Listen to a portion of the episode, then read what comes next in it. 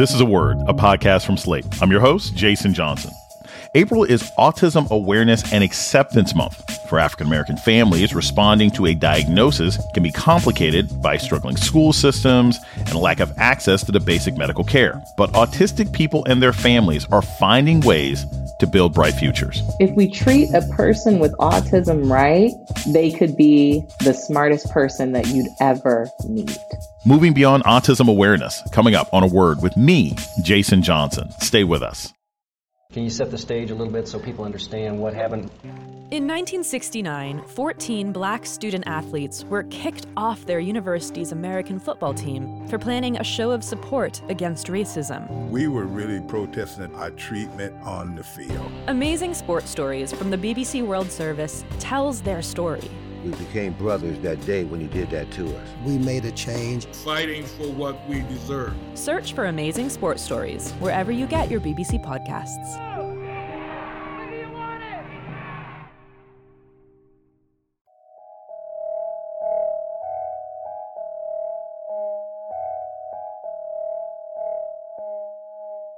Welcome to A Word, a podcast about race and politics and everything else. I'm your host, Jason Johnson. April is Autism Awareness and Acceptance Month, and for many Americans, it's the only time of year when they think about it. But for millions of families, an autism diagnosis can turn their worlds upside down. And for black folks, getting care and treatment is complicated by economic factors, lack of health services, and institutional racism in schools. But there are folks who've dedicated their lives and careers to helping autistic kids and adults in the black community lead happy, productive, and independent lives. One of them is Dr. Ashley Wiley Johnson. She's the vice president of the Los Angeles Speech and Language Therapy Center. She's also the co author of Autism Spectrum Disorders from Theory to Practice Assessment and Intervention Tools Across the Lifespan. Ashley Wiley Johnson, welcome to a word. Thank you, Jason. Happy to be here. Most people really don't necessarily know what autism is. Define autism. What does it actually look like? So, by definition, autism is a neurogenic disorder. People that have autism are impacted with impaired social interaction, ability to develop relationships, and also repetitive and restrictive behaviors.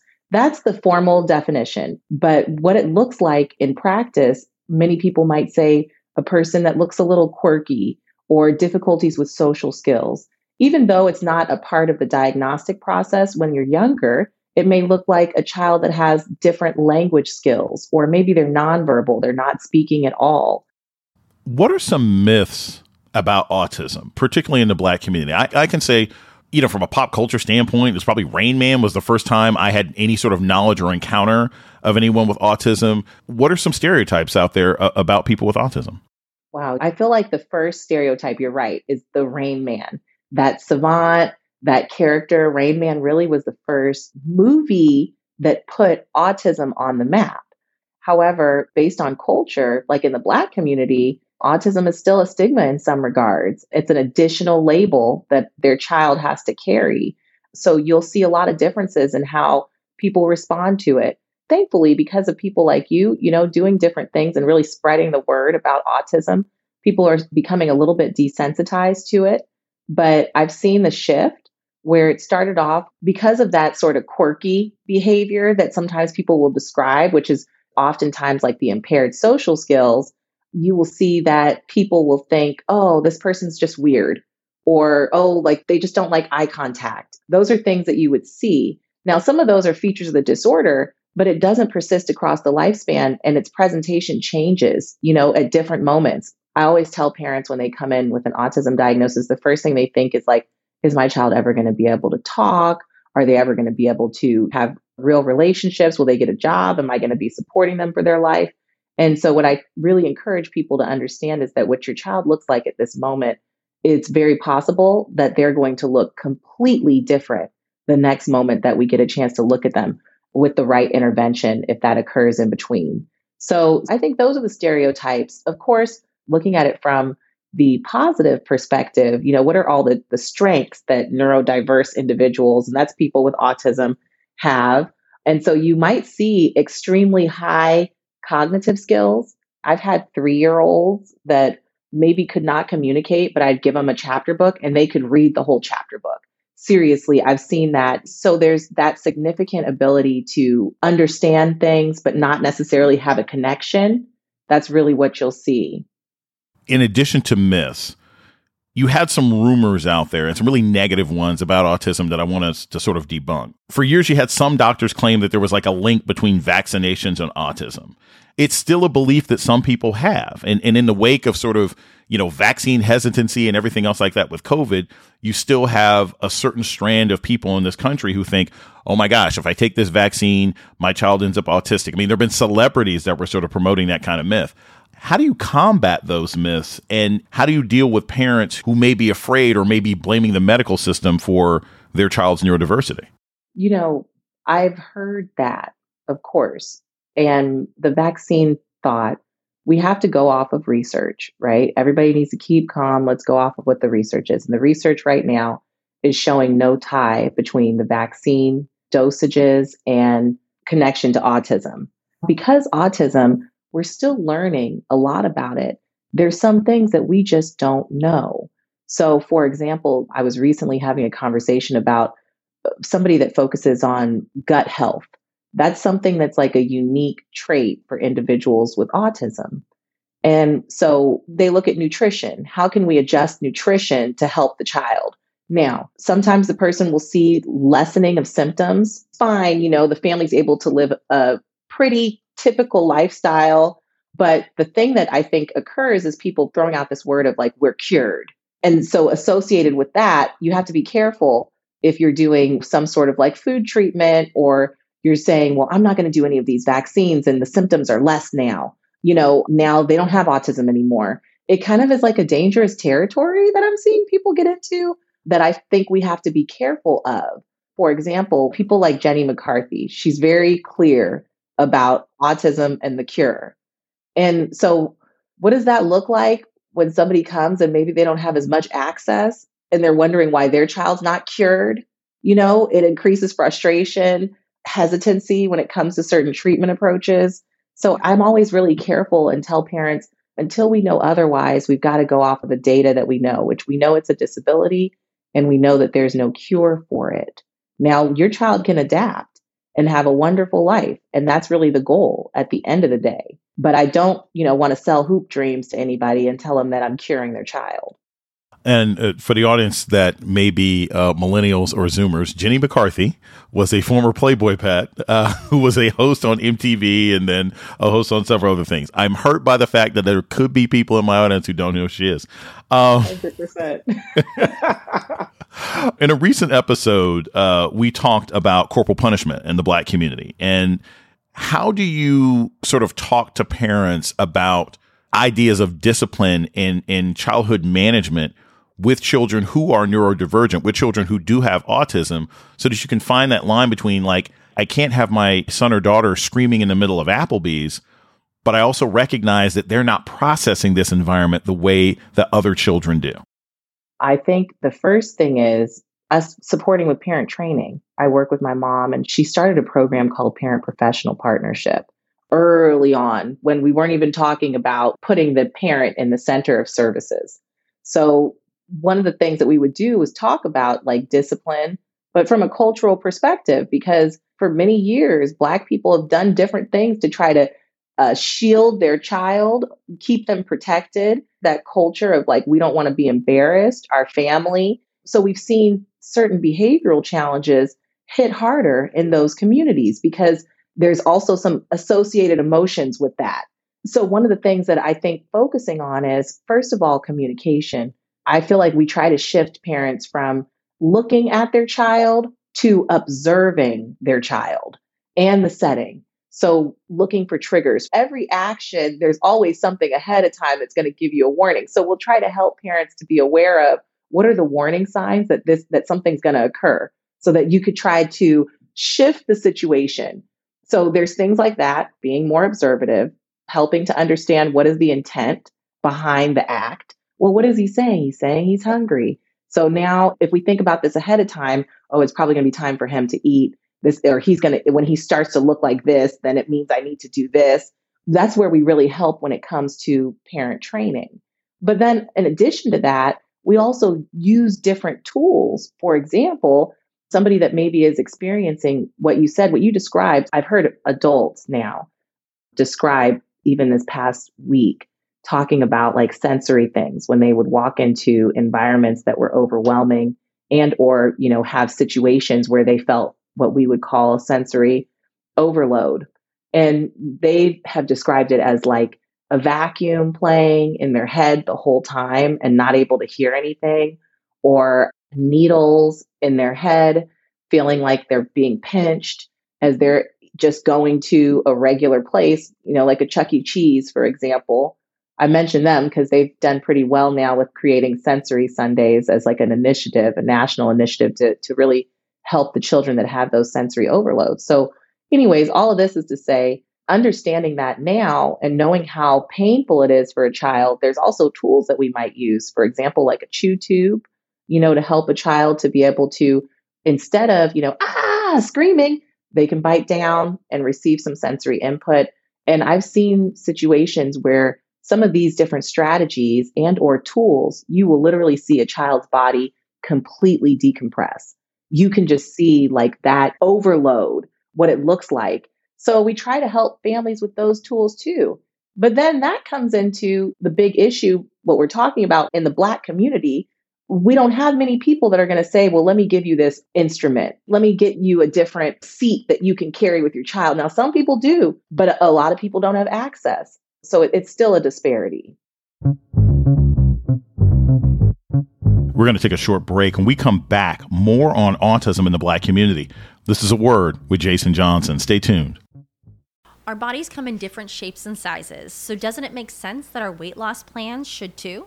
That's the beauty of Noom. They build a personal plan that factors in dietary restrictions, medical issues, and other personal needs so your plan works for you. Noom doesn't restrict or shame when you want to treat yourself. Their flexible program focuses on progress instead of perfection. You don't have to give up carbs or anything. And with their daily lessons, you can learn something new about your food choices every day. After just a few days of using the app, I learned how to recognize cues for overeating and how to choose the right foods to feel full. Stay focused on what's important to you with Noom's psychology and biology based approach. Sign up for your trial today at Noom.com. That's N O O M. Dot com and check out Noom's first ever cookbook, The Noom Kitchen, for a hundred healthy and delicious recipes to promote better living. Available to buy now wherever books are sold.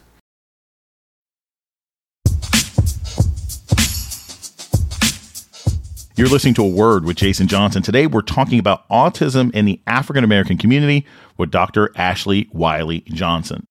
How did you become involved in providing care and therapy for autistic children, young adults, adults, and their parents? How did you get involved? What was your journey to this kind of work?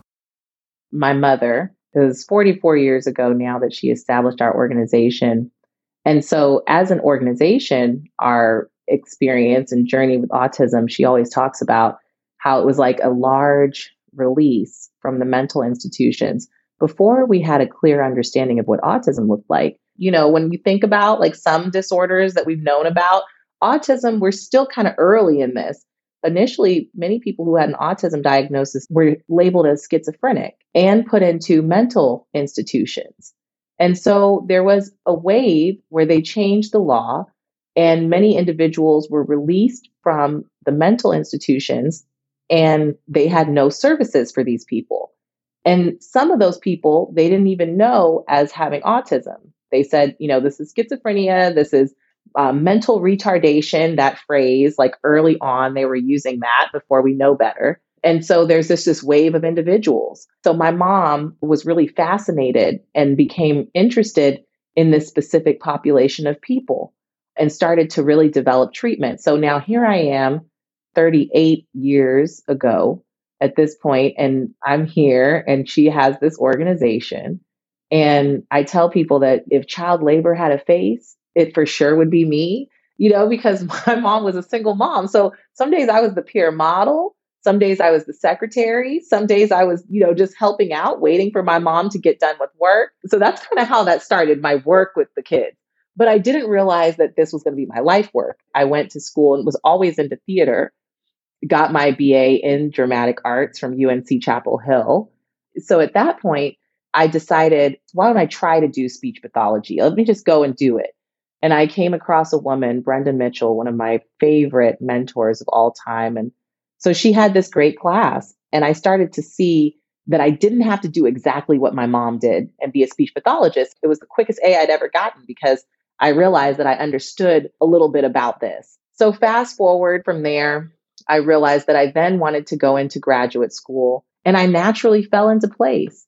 I went into the school districts. You know, I, I, I did my graduate school. I realized that even though I used to say, like, I'm not a teacher, I'm not a teacher, I want to be a voice therapist. That's what I wanted to do.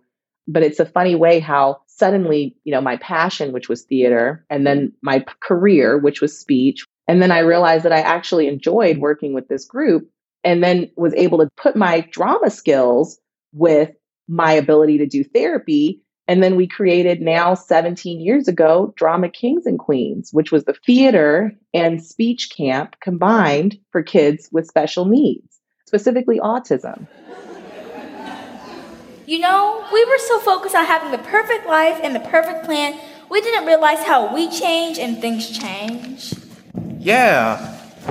I don't think we could plan out our entire life. We just had to prepare ourselves. I'm just glad I got my best friends with me. Always. Always. Best friends. Always. And so I kind of had my own niche. And I'm like, okay, this is me. This is theater. This is something I offer that is not what my mom does. And it's just been my life's work. And I realized like I feel so happy. And my mom always talks about every day waking up and feeling passionate. And that's exactly how I feel. Uh, one thing I want to follow up with that, I've seen Drama Kings and Queens. It was it was amazing. It was amazing to see not just the young people uh, on various forms of the spectrum do a play and express themselves and connect with an audience, but the reactions from the parents it would bring tears to your eyes because these are parents who've worked so hard with their children with the program. But what you also have are training centers from different corporations that have connected with your organization to teach young people on the autism spectrum about customer service, about interacting. But how do you get a corporate sponsor to say, yeah, it's worth my time and money to invest in a bunch of kids, oftentimes black and brown, uh, who are neurodivergent? How do you do that kind of work and, and how's it manifested itself in your programs? It's been interesting when it comes to the employment piece. Once again, we look at working across the lifespan. What do you do when they're adults? Mind you, you know, they've had a full lifespan of treatment. So it looks different. And that's what's happening is autism now looks different than what it looked like even 20 years ago. And so you have these individuals that are highly capable of having these different jobs, but because of the way that disability and employment and sheltered day programs, workshops, and things like that, they were placed in settings that were not really maximizing their potential my mom had these high expectations for her kids. So, what we did was we have a nonprofit organization that's associated with our for profit organization.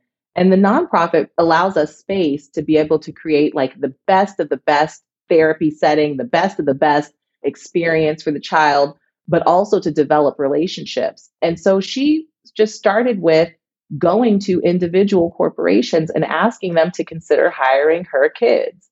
And it wasn't like she was asking for, you know, a thousand jobs. She was just asking for one job and also asking individuals to come to our office.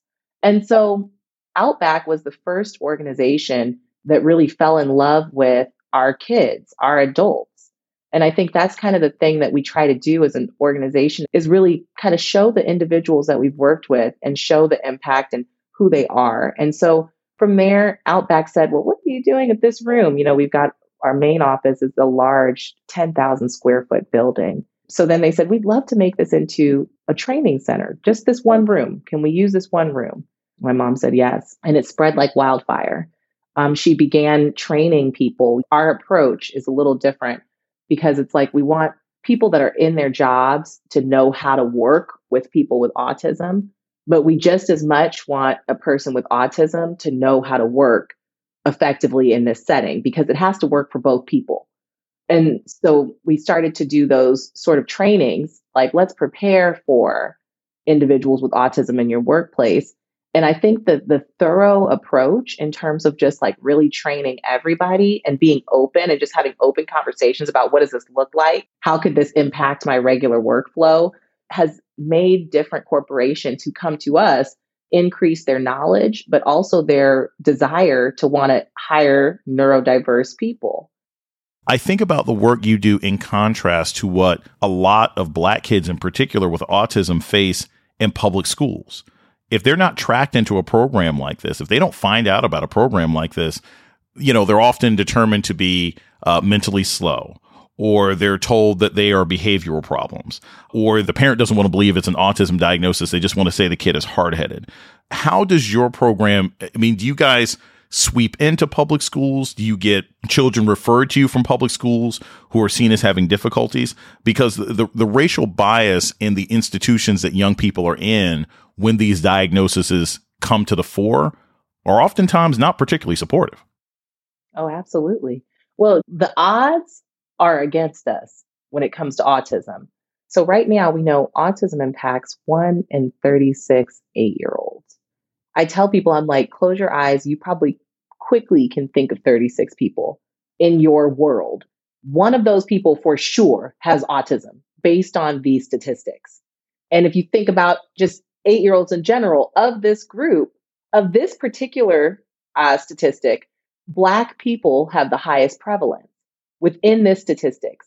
In addition to that, Rutgers University just did a study where they talked about how, of the group of individuals of autism, Black people are three times less likely to receive a diagnosis or they're misdiagnosed if they don't present with very heightened, an additional, well, basically, it's an additional diagnosis, which would be intellectual disability.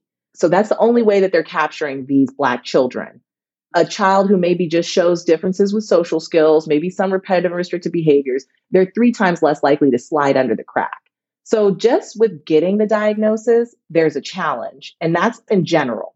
Now, you put them into the school system, and the difficulty is if they missed getting a proper diagnosis from a psychiatrist, neurodevelopmental pediatrician, speech pathologist, if they miss one of those really strong diagnoses, like a great team, then they're going to just be put into the school system, which there's many of the school systems, many programs are not autism specific. They might just put the child in special education. And what we know about autism is there's unique ways that we need to work with neurodiverse individuals to tap into them. And so then you've got a family just kind of going with speech therapy, all the basic services that a school district is able to provide which I mean, it's no fault to the district. The district's responsibility is help the child to access the curriculum. And we know that education is just a big conundrum in itself. So the odds are against them. And that's where we just have a problem. Access is huge. It's like many families, like the, the best of the best, the Cadillac of the experience, I would say, is the school district plus services. And if your local school district is the only person that's captured you, you're only going to be able to access what your school district can offer you, which we know is not much. And so the game right now is to get the word out. It's to increase parents' knowledge about what their child could have, to decrease these stigmas. What is your child going to look like? It's not what it looks like right now. This could be Bill Gates. It, it could be any of these people. But if a parent knew that my child could potentially, when you compare that to what your child might look like at 18 months or three years when they're screaming and not doing anything or doing things differently, you know, I think just that little bit of promise can change the trajectory of the child's life.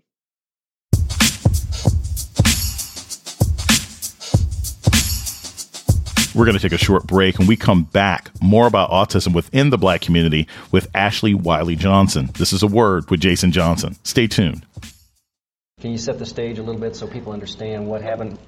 In 1969, 14 black student athletes were kicked off their university's American football team for planning a show of support against racism. We were really protesting our treatment on the field. Amazing Sports Stories from the BBC World Service tells their story. We became brothers that day when you did that to us. We made a change. Fighting for what we deserve. Search for amazing sports stories wherever you get your BBC podcasts.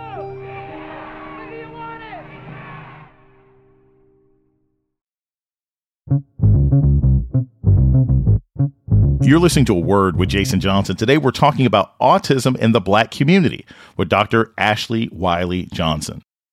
You've talked about the difficulty in getting a proper diagnosis for autism, especially for African American families. What should a parent do if they feel that their child hasn't been diagnosed as thoroughly or properly as necessary so that they can get the tools they need to help that child therapeutically with autism? Absolutely. Every state is different. So in California, in addition to being able to speak with your pediatrician, you could also go straight to the regional centers. It's a location and it's a place where you can go get your child tested and separate from the school district. One of the things that I am spending time really focusing on is helping to ensure that policy kind of shifts a little bit to allow some of these other critical services and treatments to be given at the level of the pediatrician, you know, because the first thing you do is go to your doctor and say, like, especially if your child's 18 months, three years, the school district doesn't have to come into play until preschool. So if your pediatrician doesn't have the tools available to refer, then you're just stuck. Oh, the doctor said he's fine, come back to the next checkup. So I feel like the important thing that has to occur is that we start to look at how can we get the word out at the level of your pediatrician or at the healthcare systems so that you can get access to services, not relying on the school district, which we know is oftentimes taxed already. But the thing that I think is important, aside from what's the legislation, what's the healthcare access, how do you actually get that? There's also the issue of your gut feeling. And that's really what we talk about all the time. I talk with parents and I'm like, yo, if you feel that there's something wrong, just keep looking for that help. Whether it means that I need to go to the next doctor or the next doctor or the next doctor until this doctor is listening when I say my baby's not speaking the way or he's not looking at me, I haven't seen him smile yet. That's how we're going to have to get through this is really just listen to our guts. So I hope that things change, but right now it's state specific and access specific. In the black community, I know of parents who know of the challenges that young people face in the criminal justice system because of systematic racism, in public schools because of systematic racism. And I've heard people actually say, look, maybe my child's autistic, maybe they're not, but you know what?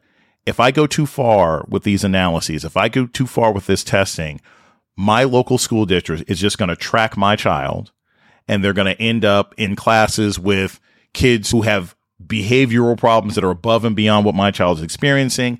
You know what? I'm just going to roll the die and not go so far with this analysis because I'm afraid of my child being tracked. What are some of the risks to that child if a parent sort of holds off of a full diagnosis of autism for fear that they'll be tracked in the system? Because the fear is real. But what are the potential consequences if you don't start addressing these issues early? The thing that I like to remind people is if we're talking about autism, it's important to know that social skills is a hallmark feature of the disorder and it persists across the lifespan. So, what does that look like? You know, when your child is little, it might look like I'm just not connecting, you know, smiles and playing, and they play differently. Maybe they're not playing. And of course, there's speech. But the problems will persist so now maybe the child starts talking or they start to communicate to the best level that they can. Okay, that's good. He's saying little things. And that usually is the thing, even though that's not one of the characteristics of autism, that's usually an associated just symptom. So now we're looking at bullying, third and fourth grade, issues with relationships, developing those relationships. Now we go into high school years, puberty occurs, differences with how they deal with grooming, understanding those sensory challenges. You know, my child only wants this one shirt. So now he's wearing this shirt throughout the rest of school and maybe he doesn't realize that it's smelly and other people are around him and they don't want to be friends with him because he's actually not smelling well you know that's an extreme example but it's actually not extreme like i see it every single day with with older people with autism So, what I think parents need to realize is if you miss out on that diagnosis, you're missing out on the potential to help your child understand how to connect with other people. We have cases of that now where you'll see individuals that they said, well, he, they thought he had autism and they do something extreme. Or maybe you see, for example, one of the things that they talk about now is high functioning individuals with autism. One of the big traits are loneliness and anxiety. And so now, if you haven't helped your child build those tools or even understand why they need to develop those relationships, you might be looking at an individual who will down the line start to show signs of depression. I think it's important to realize that we have to get past this label and we need to get the services just like white people are getting the services. And I'm going to say that because they're the group that seems to have the highest level of access. I believe that's what we're missing out on if we don't embrace it. And I think it's important to realize, you know, what we're trying to do. We just took a group of 13 adults to Washington, D.C. to show them what is adults with autism, Black people, what do we look like? What does it look like if we've had services across the lifespan? What could we look like? So I'm really hoping that we have more adults and more individuals that have kind of come along on their journey to show other people what the potential could be so that we could try to embrace it a little bit more. April is Autism Awareness and Acceptance Month. What's one thing if you could wave a magic wand and have everybody understand this about autism and weren't just thinking about it in the month of April, but we're thinking about it throughout? What's one thing you would want them to know? If we treat a person with autism right, they could be the smartest person that you'd ever meet. They could be the person with the most potential that you would have ever imagined if we treat them right. And the goal would be to treat them right from the start.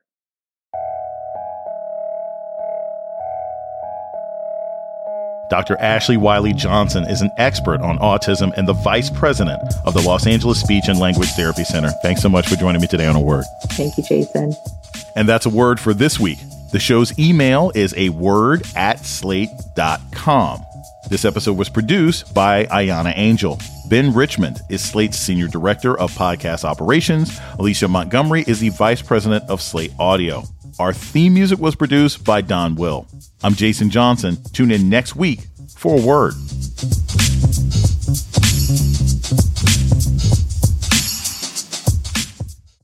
Of being upsold at gyms? My guy, you're currently a base member. For $90 more, I can upgrade you to our Shred membership. For 130 more, you'll be a Swole member. And for just $300 more, you'll reach Sweat Platinum. At Planet Fitness, you'll get energy without the upsell. Never pushy, always free fitness training and equipment for every workout. It's fitness that fits your budget. Join Planet Fitness for just $1 down and $10 a month. Cancel anytime. Deal ends Friday, May 10th. See Home Club for details.